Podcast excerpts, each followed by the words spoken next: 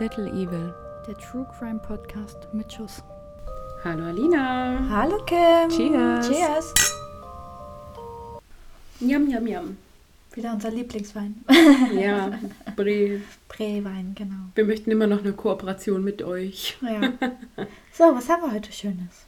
Wollen, Heute- Wir, wollen wir direkt mal einstarten oder wollen wir erstmal sagen, dass die Woche bei mir um die Ecke hier direkt bei dir ja auch nicht ganz so mega weit eine Schießerei war?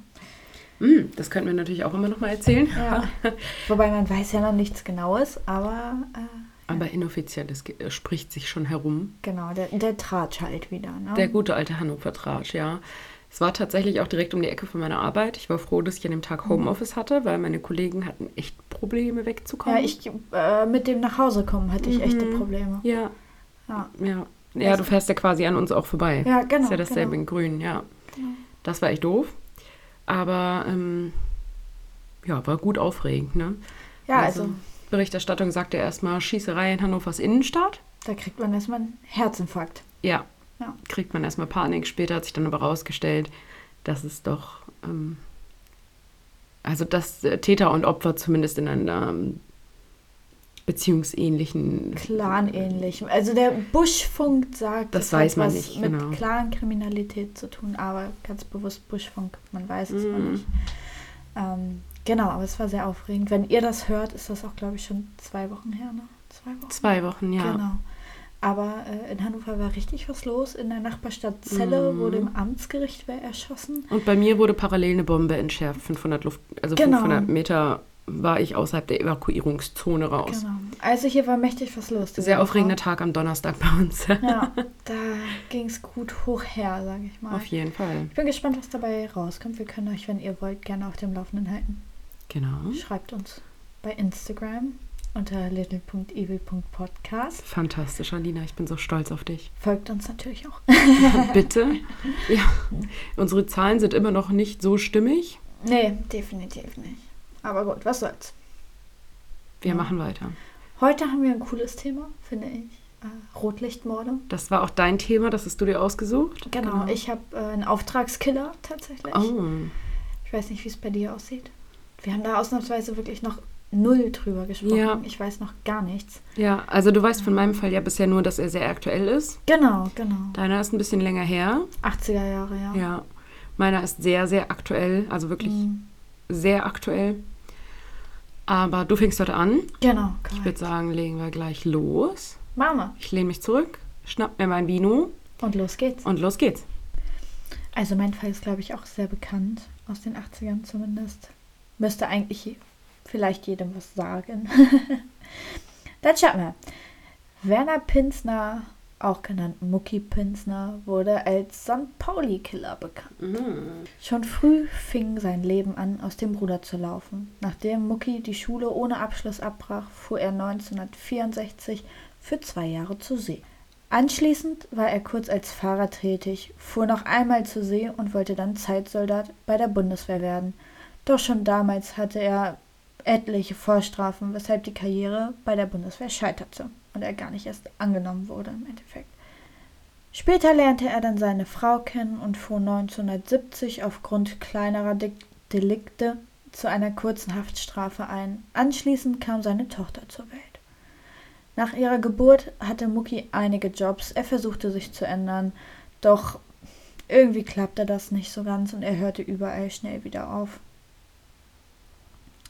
Im Jahre 1975 beteiligte er sich an einem Überfall auf einen Supermarkt. Bei dem Überfall hat einer seiner Mittäter den Leiter des Marktes erschossen. Mucki wurde also noch im selben Jahr für den Überfall verhaftet und erhielt eine Freiheitsstrafe von zehn Jahren. Hm. Kurz vor der Urteilsverkündung lernte er dann auch noch seine zweite Frau kennen, Jutta. Die Jutta. Neun Jahre dieser Haftstrafe saß Mucki in der Justizvollzugsanstalt Fuhlbüttel ab, bis er anschließend in die JVA Vierlande als Freigänger verlegt wurde. Ähm, falls das niemandem was sagt, er durfte dann also schon raus und wieder am Leben teilnehmen und musste abends zu einer gewissen Uhrzeit zurück sein. Während seines Aufenthaltes im Gefängnis lernte Mucki einige Leute kennen natürlich, die einen gewissen Ruf hatten und natürlich auch gewisse Kontakte. Das ist natürlich klar. Viele Kontakte gingen in die Richtung Kiezszene und Rotlichtmilieu, St. Pauli, die ganze Szene. Aufgrund dieser Bekanntschaften hatte Mucki auch erstmalig Kontakt zu Drogen. Als Freigänger war es damals so üblich, dass jeder ein Schließfach, so ein privates hatte, welches nicht durchsucht wurde von der Polizei. Oh, so konnte Mucki sich ein Revolver 38er Kaliber der Marke A- beschaffen und genau in diesem Schließfach unterbringen, ohne dass es jemand merkte. Wie dreist eigentlich auch, ne? Ja, total. Noch während seiner Freigänge beteiligte er sich im Juni 1984 an einem weiteren Überfall. Er und zwei Komplizen aus dem Rotlichtmilieu überfielen einen Geldboten. Im Juli, also nur einen Monat danach, war seine Haftzeit vorbei und Mucki wurde entlassen. Well. In den folgenden 14 Monaten sollte er die St. Paulianer in Angst und Schrecken versetzen. Zur Zeit von Mucki war der Kiez bzw. die Zuhälter vom Kiez bundesweit tätig. Überall in Deutschland wurden Bordelle betrieben. Allerdings ebbte die Prostitution kurzzeitig aufgrund der Angst vor, vor der neuen HIV-Erkrankung in den 80ern ab. Damals war das ja noch mhm. was ganz Neues. Ebenfalls begannen sich zu der Zeit auch ausländische, nennen wir es Organisationen, dort breit zu machen. Die Zuhälter reagierten darauf mit noch brutalerer Ausbeute der Prostituierten. Gleichzeitig stieg natürlich auch der Rauschgifthandel, Hehlerei und der Waffenhandel.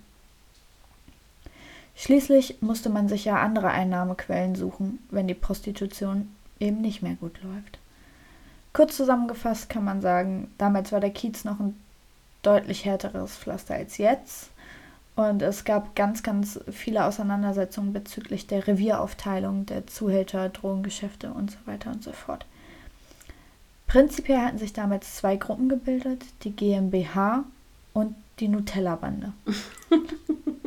die GmbH setzt sich äh, irgendwie aus den Vornamen auseinander, deswegen haben die sich so genannt. Das hat jetzt nichts mit Gesellschaft mit beschränkter Haftung zu tun. Das sollte man vielleicht auch nochmal dazu sagen. Äh, genau. Ebenfalls waren die Hells Angels als Geldeintreiber auch an der ganzen Sache beteiligt, wobei man sagen muss, die haben für beide Seiten das Geld eingetrieben. Also die haben sich dafür keine Seite entschieden. Die GmbH wurde schließlich durch die Gruppe rund um den Wiener Peter verdrängt. Der Wiener Peter wurde dann letztendlich auch mehr oder minder zu Muckis Arbeitgeber, wenn man es dann Arbeitgeber nennen kann. Aber er verteilte die Aufträge, sagen wir so. Mhm. Also er ist ein Auftraggeber. Genau, genau. Mhm. Aber ja. Ne? Seinen ersten Mord begann Muki im Auftrag vom Wiener Peter und noch während seiner Freigangzeit. Ui. Jehuda Arsi, ich hoffe, ich spreche das jetzt hier richtig aus, wenn nicht, tut es mir sehr leid, war ein ehemaliger Zuhälter und Bordellbesitzer, der seine ehemalige Frau und Tochter mit der Vergangenheit der Mutter erpresste. Die war nämlich selber Bordellbesitzerin und hatte dementsprechend natürlich auch Dreck am Stecken. Ähm, genau, genauso war Arsi im Kokaingeschäft verwickelt. Ähm, er versteckte sich zu der Zeit in einer Kieler Wohnung. Sicher war er da natürlich allerdings mhm. nicht. Mhm. Die Frau von Arsi wandte sich somit an den Wiener Peter, und dieser vermittelte ihnen Mucki. Mucki sollte Asi zur Einschüchterung eigentlich zunächst nur einen Finger abschneiden. Als er dann der Frau aber anbot, für 40.000 D-Mark diesen gleich zu töten, stimmten die beiden Damen zu, also auch die Tochter. Mhm. Er fuhr mit seinem Komplizen nach Kiel und erschoss Asi in seiner Wohnung. Anschließend fuhren die beiden zurück nach Hamburg und, der Frau, und teilten der Frau mit, dass ihr Mann und tot sei. Noch nach der Tat begab sich Muki wieder in die JVA, deponierte die Waffe im Schließfach und machte weiter wie bisher. Tatsächlich konnten die beiden Frauen relativ schnell als Verdächtige ermittelt werden, jedoch mussten sie aufgrund von Mangel an Beweisen wieder freigelassen werden. Damals war das ja auch nicht so, dass man irgendwelche WhatsApp-Verläufe ja, oder sonst Oder DNA-Spuren war, glaube ich, auch noch relativ. Am Anfang, ja. genau. Wir hatten ja in meinem einen Fall mal, dass das gerade in den Anfängen war und das war auch irgendwann Mitte der 80er. Ja. Sein zweites Opfer war Peter Pfeilmeier, auch genannt Bayern Peter. Dieser war Teilhaber vom Bordell Hammerdeich und MB Club. Der Club diente größtenteils illegalem Glücksspiel, jedoch war auch Kokain mal wieder ein großer Geschäftszweig. Allerdings war der Bayern Peter selber kokainabhängig. Durch seinen zunehmenden Konsum schädigte er also dem Geschäft. Also wandte sich sein Geschäftspartner an den Wiener Peter, um das Problem zu lösen. Hm. So wurde also Mucki beauftragt. Er sollte 15.000 Euro, nicht Euro, 15.000 D-Mark von jedem neuen Partner und eine Beteiligung an dem Bordell bekommen. Mhm. Also lockte Mucki sein neues Opfer mit einem Komplizen in die Falle. Sie gaben vor, ein größeres Rauschgiftgeschäft abschließen zu wollen und lockten ihn an einen ruhigen, verlassenen Ort. Dort erschossen sie den Bayern Peter am 12. September 1984 in seinem Auto, also auch gerade mal zwei Monate nach der Entlassung. Mhm. Schade für Mucki war allerdings, dass er auch keine Bordellbeteiligung erhielt, sondern lediglich einen Job als Wirtschafter im Hammerdeich mhm. und ebenfalls behielten die Auftraggeber sein Geld. Also das hat er auch nie bekommen. Oh also zumindest einen großen Teil nicht. Also hat es sich nicht mehr gelohnt für Nein, ihn quasi. Genau. Der dritte Mord sollte dann näher an ihm dran sein. Es sollte nämlich der Partner vom Wiener Peter sein, der umgebracht wird. Ach, diese ganzen Peters. Ja. Dietmar Traub, auch genannt Lackschuh, war Partner im Modell Palais des Amours. Das ist das, was halt auch dem Wiener Peter mitgehört. Auch Lakshu hatte ein Problem mit Kokain und wurde somit geschäftsschädigend. Lakshu wollte eine Abtragszahlung von 100.000 D-Mark aus dem Bordell haben, um sich dann zurückzuziehen. Mhm. Allerdings verkaufte er kurzerhand auf eigene Faust Rauschgift. Dies passte natürlich Wiener Peter überhaupt nicht, denn auch er verkaufte Rauschgift. Lakshu entfernte sich zwar immer mehr vom Kiez, aber trotzdem, Mucki sollte ihn töten. Im November 1984 begab Lakshu sich nach München, um eine Prostituierte zu kontrollieren. Mucki und ein Komplize folgten ihm, machten einen Zwischenstopp bei einem Bordell in Heilbrunn, um sich ein Alibi zu kaufen und fuhren dann weiter nach München. Wie auch beim vorherigen Mord wurde ein fiktives Rauschgiftgeschäft organisiert. Die drei begaben sich in einen Leihwagen und Mucki täuschte eine Autopanne vor. Nachdem Lakshu ausstieg, um zu schauen, was los sei, wurde er erschossen. Seine weiteren Opfer waren Waldemar Dammer, welcher Negerwaldi genannt wurde, und Ralf Kühne, dessen Wirtschafter. Negerwaldi war ja, also es war ja damals noch kein, kein ja. Schimpfwort, es war halt einfach sein Spitzname. Waldemar Dammer betrieb konkurrierend zum Wiener Peter II Bordelle.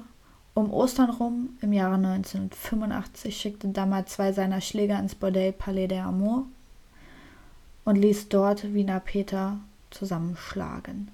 Diese Demütigung ließ er natürlich nicht auf sich sitzen und beauftragte Mucki, ihn zu töten. Mucki und ein Komplize fuhren am Ostermontag zum Haus von Dammer und erschossen ihn und seinen Wirtschafter. Man ging davon aus, dass Dammer mit seinen Schlägern in einer Besprechung ist Allerdings blieben die zwei Schläger verschont, also auf die wurde nicht geschossen, mhm. gar nichts. Die Polizei ermittelte natürlich bereits. Ich meine, es waren fünf Morde, alle im Kiez. Selben Milieu. Genau. Glücklicherweise hatte Mucki ein besonderes Kaliber der 38er, ein sogenanntes 10 Zügen mit Rechtsdrall. Den Zusammenhang und der Bezug zum Kiez konnte natürlich schnell festgestellt werden. Also galt es nur noch, einen Mörder dazu zu finden. Lediglich der letzte Mord an Dammer und seinem Wirtschafter wurde mit einer anderen Waffe verübt. Also vorher hat er tatsächlich immer die 38er genommen, mhm. die er auch schon in der JVA in dem Schließfach mhm. hat. Zunächst konnte man Mucki nur als Verdächtigen im Mord Bayern Peter festnehmen. Nach der Festnahme verlangte Mucki sofort, den ermittelnden Staatsanwalt zu sprechen. Bei der ersten Vernehmung gab Mucki zu Protokoll, acht Morde begangen zu haben. Später sagte er aus beim Staatsanwalt dann, er habe elf getötet und sei zur Aussage bereit. Die einzige Bedingung, die er stellte, war noch einmal 48 Stunden mit seiner geliebten Frau Jutta verbringen zu dürfen. Natürlich wurde ihm das nicht direkt zugesagt, denn der Staatsanwaltschaft konnte das nicht garantieren. Er sagte lediglich, man werde sehen, was man tun kann. Mucki hatte in seinem Tagebuch allerdings aufgenommen, dass er das als Zusage angesehen hat. Mhm. Naja, auf jeden Fall infolge dieser ganzen Geschichte, dass er ja Infos hatte, sollte er konkrete Aussagen zu fünf Morden machen und die Strukturen im Rotlichtmilieu ein bisschen aufklären und da auch Informationen geben. Am 29. Juli 1985 wurde Mucki zum Polizeipräsidium gebracht und verhört. Anwesend waren er selber, seine Frau, seine Anwälte, zwei Polizeibeamte, der Staatsanwalt und halt eine Schreibkraft. Die Polizeibeamten verließen kurzzeitig den Verhörraum. Ein fataler Fehler, denn mit Hilfe der Anwältin hatte die Frau von Mucki, also Jutta, eine Waffe hereingeschmuggelt. Mucki ergriff diese und erschoss den Staatsanwalt. Anschließend verbarrikadierte er die Tür, telefonierte mit seiner Tochter und erschoss sich selber und seine Frau. Später wurde auch die Anwältin dann noch angeklagt, aber ein bestellter Gutachter ging davon aus, dass die Anwältin aufgrund einer schweren Entwicklungsstörung in der Kindheit und Jugend so derartig in den Fall verstrickt sei, dass sie sich nicht mehr hinauswinden konnte. Die Rechtsanwältin erhielt eine Freiheitsstrafe von sechseinhalb Jahren wegen Beihilfe zum Mord. Es erfolgten konsequente Ermittlungen, sogar das Büro der Anwältin wurde durchsucht und es gab zahlreiche Razzien. Weiter konnten zwei Komplizen und der Wiener Peter verhaftet werden. Alle drei erhielten eine lebenslange Freiheitsstrafe.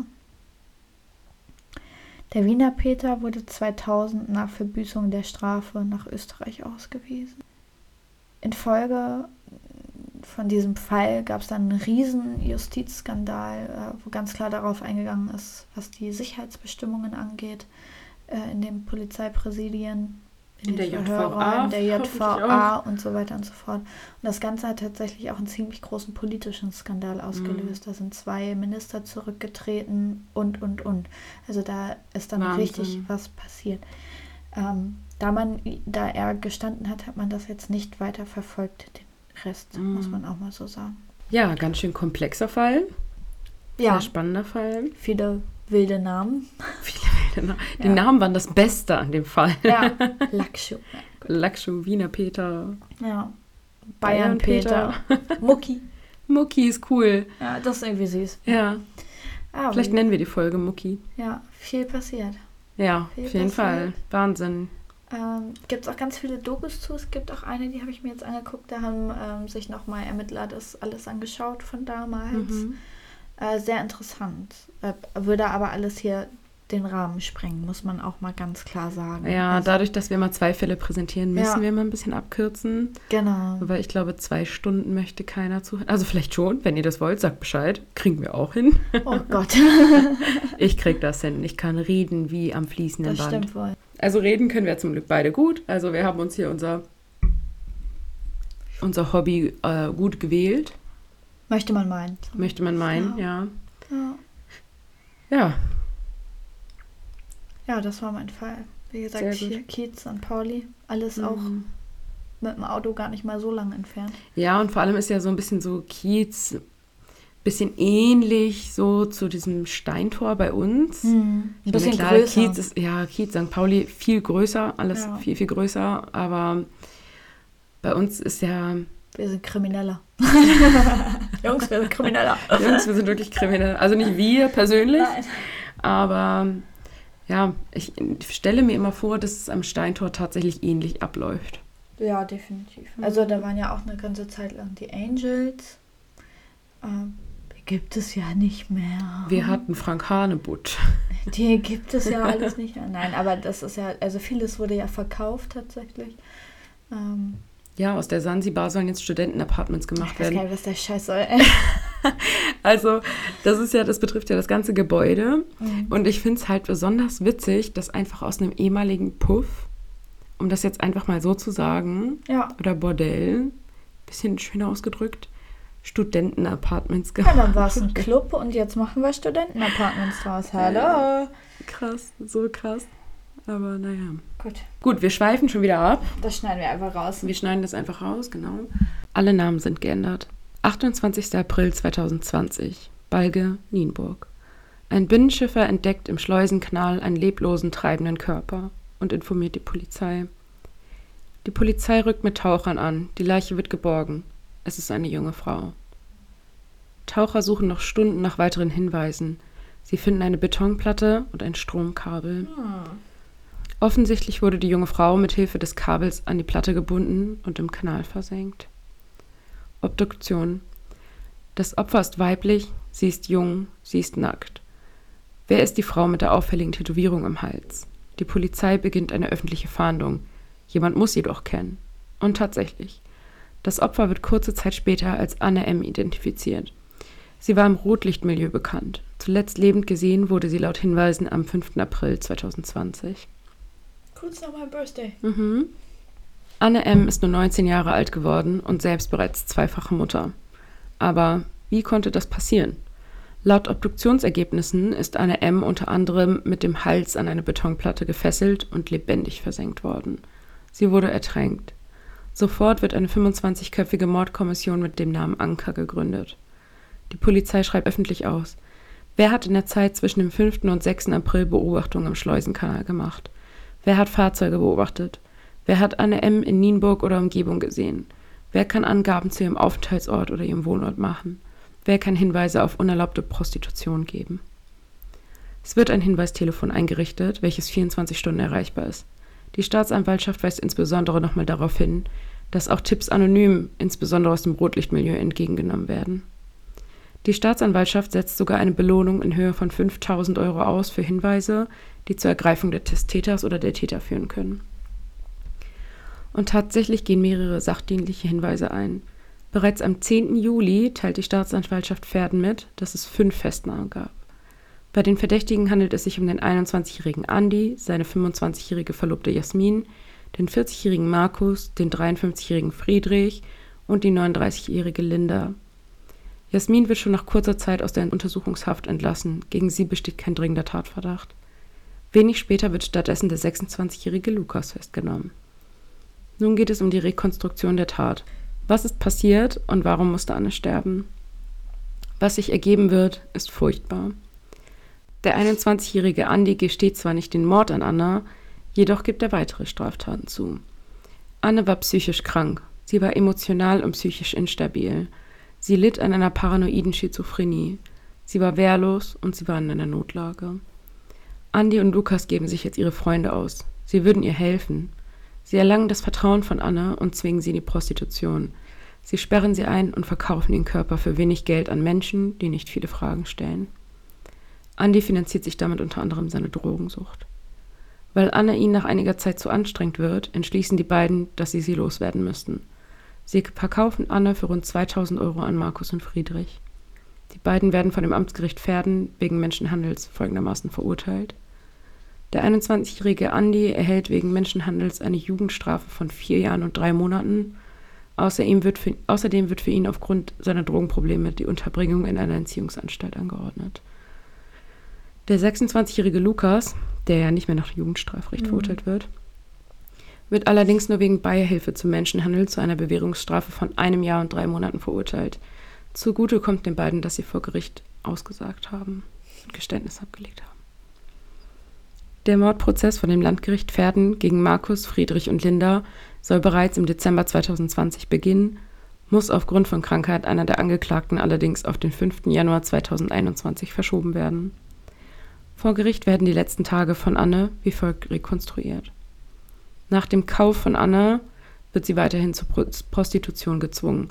Es wurde ihr zugesichert, dass sie auch einen Teil daran verdienen würde.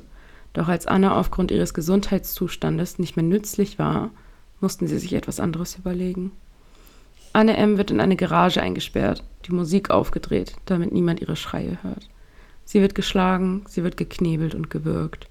Sie wird über mehrere Stunden furchtbar misshandelt. Aber sie lebt. Aber wenn sie leben würde, könnte sie die Polizei informieren, informieren über den Menschenhandel, über das Einsperren, die Zwangsprostitution und die Misshandlungen. Markus, Friedrich und Linda beratschlagen sich. Was sollten sie mit Anne tun? Sie dürften ja nicht auffliegen. Sie schmieden kurzerhand den grausamen Plan. Die drei fesseln Anne mit Hilfe eines Stromkabels an eine 21 Kilo schwere Waschbetonplatte und knebeln sie. Die beiden Männer bringen Anne ins Auto. Linda beseitigt währenddessen die Spuren. Sie fahren zu einer Brücke an der Weserschleuse, schauen sich um. Niemand da. Anne wird mitsamt der Betonplatte aus dem Auto gehoben und über die Brüstung geworfen. Lebendig. Anne musste qualvoll ertrinken. Am 11. Januar 2021 beginnt der Prozess gegen die drei Beschuldigten, also nach dem Beweisaufnahmeverfahren dann mhm. quasi. Der Bruder von Anne tritt als Nebenkläger auf. Ein Analytiker sagt vor Gericht aus, es bestehen keine Zweifel, dass die Tat nicht impulsiv aus einem Streit heraus entstanden ist, sondern Mord war oder sogar eine Hinrichtung. Die Staatsanwältin verliest, die Angeklagten sahen die Chance, sich als Zuhälter zu etablieren. Hi, ich bin Anne, meldet euch, wenn ich eure Laune verbessern soll. Diese Anzeige mit Preisliste für sexuelle Handlungen, inklusive auch sexuelle Handlungen ohne Kondom, wurden von den Angeklagten veröffentlicht. Dass die junge Frau an einer paranoiden Schizophrenie erkrankt war, sei ihnen bewusst gewesen. Sie war hochgradig psychotisch. Demnach war die 19-Jährige nicht in der Lage, sich zu äußern und auch geordnete Gespräche zu führen. Dennoch haben die Männer die junge Frau von zwei anderen für 2000 Euro gekauft. Die Angeklagten gingen davon aus, die Problematik in den Griff zu bekommen. Demnach hofften beide auf sexuelle und finanzielle Vorteile. Die Angeklagte soll in das Geschäft und den Plan eingeweiht gewesen sein. Den Ermittlungen zufolge sorgte sie für Schuhe für die Frau, die in einem angemieteten Raum gebracht worden ist. Als die 19-Jährige dieses Zimmer verwüstete, wurde sie anschließend in die Garage gebracht. Und weiter, sie haben die Frau als Objekt betrachtet, ohne jegliches Mitgefühl. Der Tötungsplan entstand demnach, als den Angeklagten klar wurde, dass sie mit der Frau kein Geld verdienen können. Die Angeklagte habe vorgeschlagen, das Opfer gefesselt auf Bahngleise zu legen. Das Urteil ist bis heute noch nicht gesprochen. Also ich kenne den Fall. Oh echt? Ja, Ach, weil auch da, äh, also Nienburg ist jetzt hm. noch nicht so weit weg, nee. muss man tatsächlich mal sagen. Das ist, äh, ich habe eine Arbeitskollegin, die kommt aus Nienburg jeden hm. Tag. Also es ist von Hannover aus vielleicht eine halbe, dreiviertel Stunde Fahrt. Ja, es ist ungefähr. nicht weit, ja. Also es ist wirklich nicht weit. Ich kenne das und also nicht, dass ich kenne den Fall so. Also ich kenne den Fall auf jeden Fall und ich finde es abartig. Ich mhm. finde es abartig, wirklich. Ich weiß nicht, wie man so ekelhaft sein kann. Ja. Und das fängt aber auch schon bei den Menschenhandel an. Ich weiß nicht, vielleicht habe ich da auch eine krasse Ansicht. Meiner Meinung nach sind die beide für viel zu wenig verurteilt worden. Mhm. Also eigentlich hätten die meiner Meinung nach zwar mit der Keule draufhauen müssen. Also rechtlich gesehen jetzt. Vor allem einen Menschen für 2000, ja, 2000 Euro. Euro. Zweit und ja. dann kommt noch dazu, die ist Mutter. Die ist krank bis zum geht nicht mhm. mehr. Was geht in deren Köpfen vor? Ja, man muss dazu sagen, die Kinder wurden ihr relativ schnell weggenommen und ne, zu Pflegeeltern ja. gebracht, ja. Aber trotzdem, die war halt schwerst gestört es war auch so bei ihr, dass sie halt relativ schnell entschieden haben, dass sie sie halt nicht in diese Zwangsprostitution einsetzen können, weil sie ganz, ganz starke psychotische Schübe hatte. Also dann hat sie manchmal geschrien wie am Spieß und geweint, ja, dann hat ja. sie gelacht und ist wütend geworden. Und war, das bucht ja auch keiner irgendwie, ne? Die also, war wirklich einfach krank. Mhm. Also wirklich krank. Die war schwer krank, ja. ja. Und ich verstehe auch nicht, wie man so ekelhaft sein kann, jemanden an eine Betonplatte zu binden und bei lebendigem Leibe in den Kanal versenken. zu werfen. Ja. Und das Schlimmste war, sie haben das Kabel an, am Hals befestigt mhm. und jedes Mal, wenn sie halt sich wehren ja. wollte, hat sie, hat sie quasi gedroht, sich selber zu strangulieren. Ja. Und das wurde halt auch mit Absicht gemacht, weil bei jeder Bewegung hat sich dieses Kabel um ihren Hals geschürt. Geschürt, ja. Ja, und das war halt echt, also Folter. sie wurde gefoltert und dann ertränkt.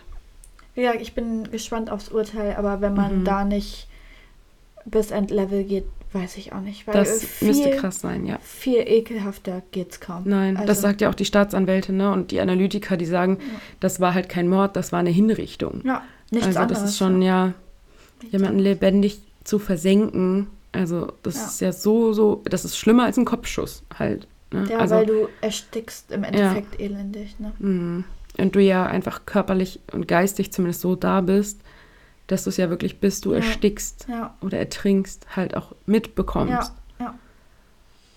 Es ist furchtbar. Mhm. Also habe ich äh, wenig, wenig Worte für. Und ich finde, es ist immer so absurd. Ich finde, wenn man sowas hört, denkt man immer erstmal so an Amerika, mhm. USA. Und dann es ist aber so nah an der Haustür. Also äh, völlig absurd, wirklich. Ja, auf jeden Fall. Es gab einen ähnlichen Fall auch in der Nähe von Hannover. Das war ein Jugendlicher, der auch sich so ein bisschen, also was ist ein Jugendlicher? Jugend, er wurde nach Jugendstrafrecht Mhm. verurteilt. Ich kenne jetzt die ganz genauen Umstände nicht so ganz. Und der war auch irgendwie so ein bisschen so in dieser Szene mit drin. Und die hatten auch irgendwie eine Prostituierte, die ein bisschen Stress gemacht hat. Und dann hat er auch zwei, also mit einem Komplizen zusammen, zwei so Bodenplatten genommen, ihr an die Füße gehängt und sie damit auch versenkt. Und die wurden aber tatsächlich nach ganz, ganz wenigen Tagen schon gefasst. Und weißt du warum? Hm. Er hat Platten von seinem Balkon genommen. Oh Gott. Mhm. Und die natürlich nicht ausgetauscht. Das heißt, die Polizei und die Taucher haben diese Platten gefunden. Es gab schon einen regen Verdacht, dass es Ja. irgendwie im Rotlichtmilieu ist. Einmal bei ihm auf dem Balkon geguckt, so, ja, alles klar, Leute, ich glaube, wir haben ihn. Doof. Also gut, dass Ja. er so doof ist, aber Mhm. Dass einige so doof sind. Ja. Alter, ich frage mich auch, wie man, wie gesagt, wie man so, es tut mir leid, es fällt mir dafür nichts anderes ein, wie man so ekelhaft sein Mhm. kann.